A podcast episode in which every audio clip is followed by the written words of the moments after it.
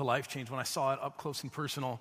Some of you have heard the story before. I was, I was almost 14 years old, and I watched as my dad had a miraculous change of heart. He went from being a man who, who believed that God was a fairy tale, he was an atheist, to being a man within a week's time who professed Jesus as his Lord. Um, and not only that, not only was that his profession with his mouth, but, but I watched as his life began to change. He went from being a very tortured man, um, just struggled with a lot of things, with addictions, other things, and I watched as God started to make him into a better man. See, that didn't only just change my family, and it changed my family, but it changed forever my view of God and what he does in this world. See, for a long time, I, I used to see God as this, this flat, black and white, two dimensional kind of character, something that you read about in a book. But when I saw what God did in my family, it brought God into to vibrant color. It made him 3D, it made him alive. And I realize that for a lot of us as Christians, what we do is, is we, we treat God like, like he's some picture in a museum or we're curators, we're paying homage to some old story, but it has no power or life. And the reality is that God is a passionate, relentless pursuer of people. He is a rescuer who is offering people like us wholeness. He just doesn't stop. And see, through my own experience, my eyes became open to, to, to looking for God's activity in the world, looking for, for real signs of life change. And, and I see it all over the place. You've got to see it, some of it today, that God is involved in changing things, really. But the reality is that most of us live life not believing that. We don't see that. Most of us live our lives locked into the assumption that things don't change, right? That, that people don't change that God is far off and distant, that He is uninvolved, He is removed. He may have involved Himself in human affairs at one time, but He doesn't do that anymore. See, most of us believe that life is always going to be exactly what it has been. And this happens even to church people, and I, I don't even understand this. I don't know how to explain this, but you know, church people come in here week after week, and, and I don't know why you do it, but you come here week after week and you expect nothing to change. You expect uh, nothing to, to, to, to happen. You come in, you go out, and why? Why do you come if you don't believe that God can do something? I, I don't understand it. See, there's nothing for me that's more tragic than a life where change is not a possibility. Especially when you know that you're the person who needs to change. You know what I mean? Like, like when you stumble over the same temptation for the 10,000th time and you're so fed up with yourself and you feel so hopeless and you want to believe that you can get over it, but, but you think, for 10,000 times I haven't been able to, what's going to be different the next time? Or those times in life where you hurt someone that you really care about and you don't know why you keep hurting them, but you do, and you wonder this time, are they going to actually move on? Are they going to forgive me? Are they going to give me another shot? I don't know. Or what about just when you're, when you're numb? or when your heart becomes hard?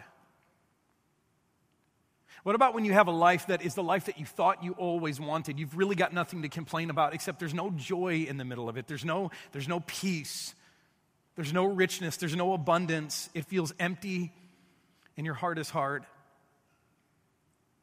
See, I think too many of us believe that we're stuck that nothing's going to change, that our circumstances can't change, that, that people around us who have hurt us, they can't change, that, that we ourselves can't change. And there's nothing more tragic than that. Not only is it tragic, though, it's a lie. See, today I hope you've seen enough to know that it's a lie, that, that life change is not something that just happens to, you know, 10 people that we've talked about here today, but life change is something that God is active in doing all over the world, that life change is something God wants to bring to you. Paul put it so perfectly, the Apostle Paul, in uh, 2 Corinthians chapter 4. This is what he said. He said, Therefore, we do not lose heart. See, how many of us lose heart thinking that we're stuck, that nothing can change, and so we give up on life, we give up on living, we give up on hope. And Paul says, No, no, no, don't, don't do that, don't do that. He says, Therefore, we do not lose heart. Even though life is hard, we don't lose heart, he says. Though outwardly we are wasting away, though outwardly things are going bad for us and we're crushed and we're pressed on every side and and we're fragile and we're being beat up, although that's true outwardly, yet inwardly, God is doing something. He's renewing us day by day. For our light and momentary troubles, the things that seem so big and, and really are big for us now, they're light and momentary troubles, but they are achieving for us an eternal glory that far outweighs them all. So here's what he says He says, So instead of looking at our troubles, instead of looking at how stuck we are, instead of looking at how you know, broken life is, he says, we fix our eyes not on what is seen all around us, but what is unseen. Since what is seen is temporary, but what is unseen is eternal. See, Paul says if you keep looking around the world and, and, and, you, just, you just think about what's wasting away, what's fading, what's difficult, what's hard, you'll miss what God is doing. See, that's what our human perspective does. We look around the world, we look even within ourselves, and we see nothing but desperation, nothing but hardship, trouble, wasting away. We see no way out. Everything that we see when we look around the world is, is preaching a message to us, and that message is you are stuck as is. Life change doesn't happen. And the more you look around the world, the more you'll just come to that conclusion naturally. But God says, don't look there. Instead, fix your eyes on that which is unseen and eternal. See, I hope that's what we've been able to do here today is, is just to fix your eyes on something else through the stories of these people, on what God is doing not, not the parts of us that are broken, but the things that God is doing to replace those things, to renew us day by day. I hope you've been able to fix your eyes on the unseen work of God that's happening all around you. I mean, if for nothing else, just look at the cross of Jesus Christ. If you need to fix your eyes on something, look there. I mean, in, in the most hopeless moment in human history, when we took the Son of God and nailed him to a cross, Human wisdom would say, well, see, that's exactly what we do. We take something beautiful and we destroy it because that's what we do as humans. And yet, what did God have in mind? God knew that He had a plan to take that tragedy, and within hours, by Easter Sunday, He would redeem it all and He would bring light into the world. He would bring hope into the world. He'd bring forgiveness and grace and mercy and relationship. See, fix your eyes not on your present temporary hardships Stop believing that your struggles and the difficulties and the circumstances of your life are going to be this way forever, but begin to fix your eyes on that which is unseen. A God who loves you, who has an eternal love for you. Because here's the now open secret not only is God capable of changing your life, but He is willing. Today, I want you to know that there is more to life than what you've experienced up to this point, even if what you've experienced up to this point has been pretty good. And when you invite God in, when, when you just let Him do what He does, God can begin to replace all that is old and dying and stuck and hopeless, all that is wasting away. He can begin to renew it day by day and replace it with something that's eternal, not just for others, but for you. In just a moment, we are going to have we're going to experience a sacred moment. It's communion, the Lord's Supper. And I think if, if life change is going to happen to us, oh man, this moment is as likely as, as any that God will begin to do something eternal in our heart because He's going to come to us in the true body and blood of His Son, Jesus, which is just unthinkable to me. That God is going to come and commune with me, that He's not going to be distant at all, that He's near to me, a sinful man like me before we come forward and receive God into our lives and just let Him do His work, I want you to, to stand with me right now as we pray a prayer of confession, really, as we open up our hearts and just acknowledge what we need God to come in and make right. Pray with me.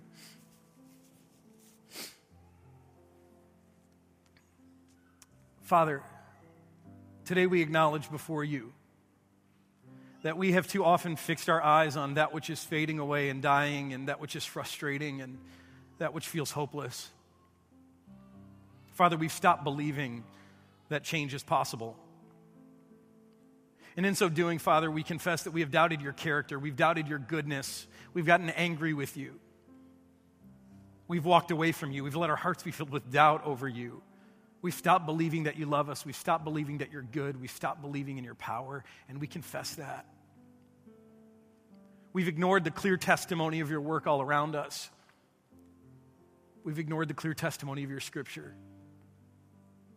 And God, we have believed that we are stuck. We've believed the lie of the evil one who's telling us that life is hopeless, that there is no change, that there is no renewal.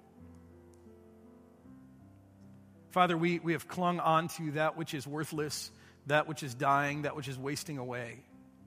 We've held on to those things with, with our dear lives, thinking that's all there is, not willing to let you take those things from us and to give us something new. Father, we confess this all before you as our way of saying that we need you. We need what only you can do. We believe that you're powerful. We believe that you're good. We believe that you're forgiving and merciful, slow to anger, abounding in love. We believe that you forgive us 70 times 7, that you forgive us over and over and over again, that there is no limit to your grace. So, God, inspire us today to trust you. Inspire our hearts to believe, to seek after what you alone can give. We pray it in the name of Jesus. Amen. And as I mentioned in this very uh, sacred moment, God comes to us bringing hope, bringing forgiveness, bringing life, bringing change.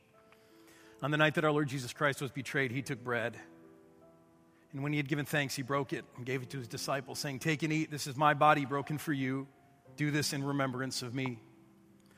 And in the same way, also after supper, he took the cup. And when he had given thanks, he gave it to them, saying, Drink of it, all of you. This cup, it is the new covenant in my blood and it's shed for you for the forgiveness of all of your sins. Now do this as often as you drink it in remembrance of me. I invite you to be seated, but before you uh, start to come forward for communion, let me, uh, let, me, let me explain something that's about to happen also. See, here's what I know. I know that these stories of life change that we've told today aren't the only stories of life change. In fact, I know that for some of you, the last year or two have been an incredible season of life change for you. And, and while we didn't get to tell your story here today, um, here's something that we want to invite you to do if, if you want to take us up on the offer. During communion, uh, if, you were, if you were someone who was baptized as a child or, or years ago, and you were given that gift, but you never really took hold of that gift. I mean, Jesus claimed you, but, but you never really took hold of that relationship. But in the last year or, or two, you finally got it and you finally come into to your inheritance as a son or daughter of God, you finally are in a vital relationship with God and it's changing your life. If that describes you, then here's what we're going to ask you to do if you want. We're going to offer you the chance to participate in a, a baptismal affirmation or a, a, baptismal remembrance right up here on the platform. It's not a rebaptism, but what it is, is it's, it's a connection to your baptism. We'll just make the sign of the cross on you with a little bit of water, speak a prayer over you. It's a very simple thing, but here's why it can be powerful for you because it, it'll give you an opportunity to declare publicly what God's been doing in your life privately. And you just saw today that that's powerful. Not only for the people who did it, but it's powerful and inspiring for everyone else. And so, again, uh, you know, if, if, if I'm speaking to your heart today and you're one of those people who in the last year or two you've come into a vital relationship with God for the first time and, and what He gave you in your baptism is, is finally unfolding in your life, then here's what I'm going to invite you to do as people begin to move for communion, because we know you don't like to stand out much um, you're just going to head out to the right doors over here, the right exit doors at the, at the right of our auditorium sanctuary here. There's some staff members out there. They're going to direct you on what to do next. Ultimately, you come up here and you can participate in the rite of affirmation. Now, um, here's my last word no one should feel forced to do this, to come forward. If I'm standing up there and no one comes, guess what? That's not a failure. I'm not going to feel bad about that. You shouldn't feel bad about that either. Don't make, let this make you uneasy. What this is, is simply an opportunity. You, you don't need this. I, I, we don't need this, but this is an opportunity for you to go public with your love for Jesus and all that He's done for you. It's a way for you to go public and say, Jesus is changing my life. I finally get it. And you might inspire someone along the way. So um, I hope you got that. If I've totally confused you, good news. There's some people in the hallway over there who can put it better than I can and uh, they'll explain it to you. But, but if, if God's prompting you right now to say you need to move during communion, then go over there and talk to those people and, uh, and just make public what God is doing in your life and uh, maybe inspire some others. Now, for the rest of us who aren't going to participate in that, God is going to do something miraculous, eternal, and changing. Life change begins here in communion with Himself. Welcome now to the Lord's table.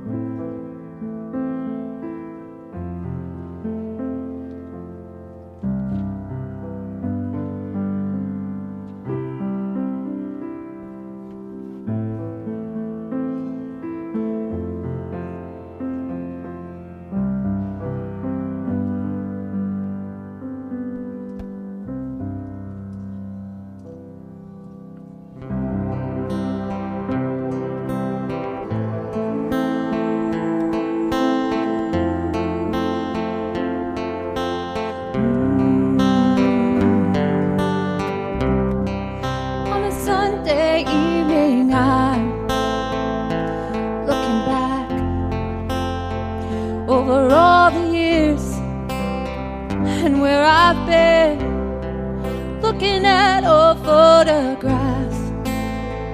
I'm remembering you were right there, and you have been ever since.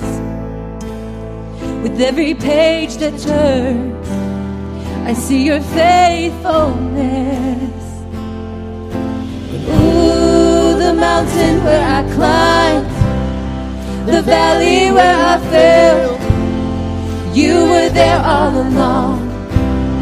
That's the story I'll tell. You brought the pieces together, made me the storyteller. Now I know it is well, it is well. That's the story I'll tell.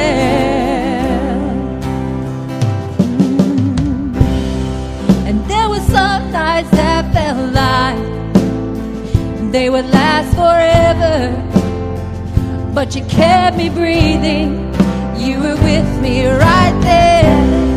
And all that you have done for me, I could never hold it in. So here's to me telling this story over and over again. Ooh, the mountain where I climbed, the valley where I fell. You were there all along. That's the story I'll tell. You put the pieces together, making me the storyteller. Now I know it is well, it is well. That's the story I'll